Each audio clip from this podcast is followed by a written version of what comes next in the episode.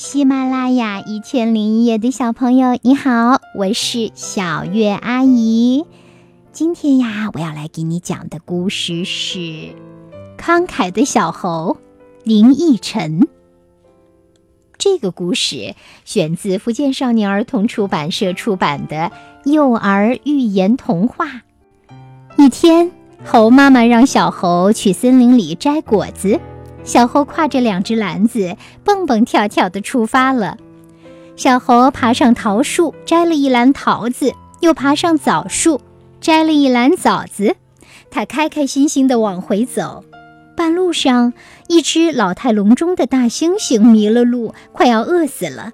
小猴赶紧把一篮桃子送给他救急。大猩猩患了老年痴呆症，不知道回家的路。小猴还千方百计联系上了他的家人，把大猩猩送回了家。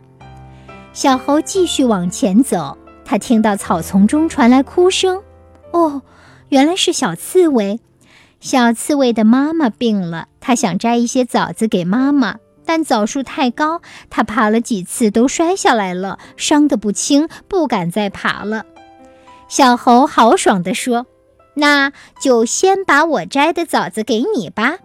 小刺猬喜极而泣，小猴哥哥，你真好。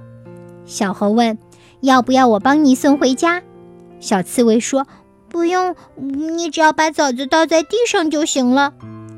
小猴就把枣子倒在地上，只见小刺猬就地打了个滚儿，枣子全扎到他的刺衣上了。小刺猬背着枣子，千恩万谢地回家去了。小猴的2只篮子都空了，他把事情的来龙去脉告诉了妈妈。妈妈不仅没有埋怨，还表扬了他呢。祝你有个好梦，晚安，宝贝。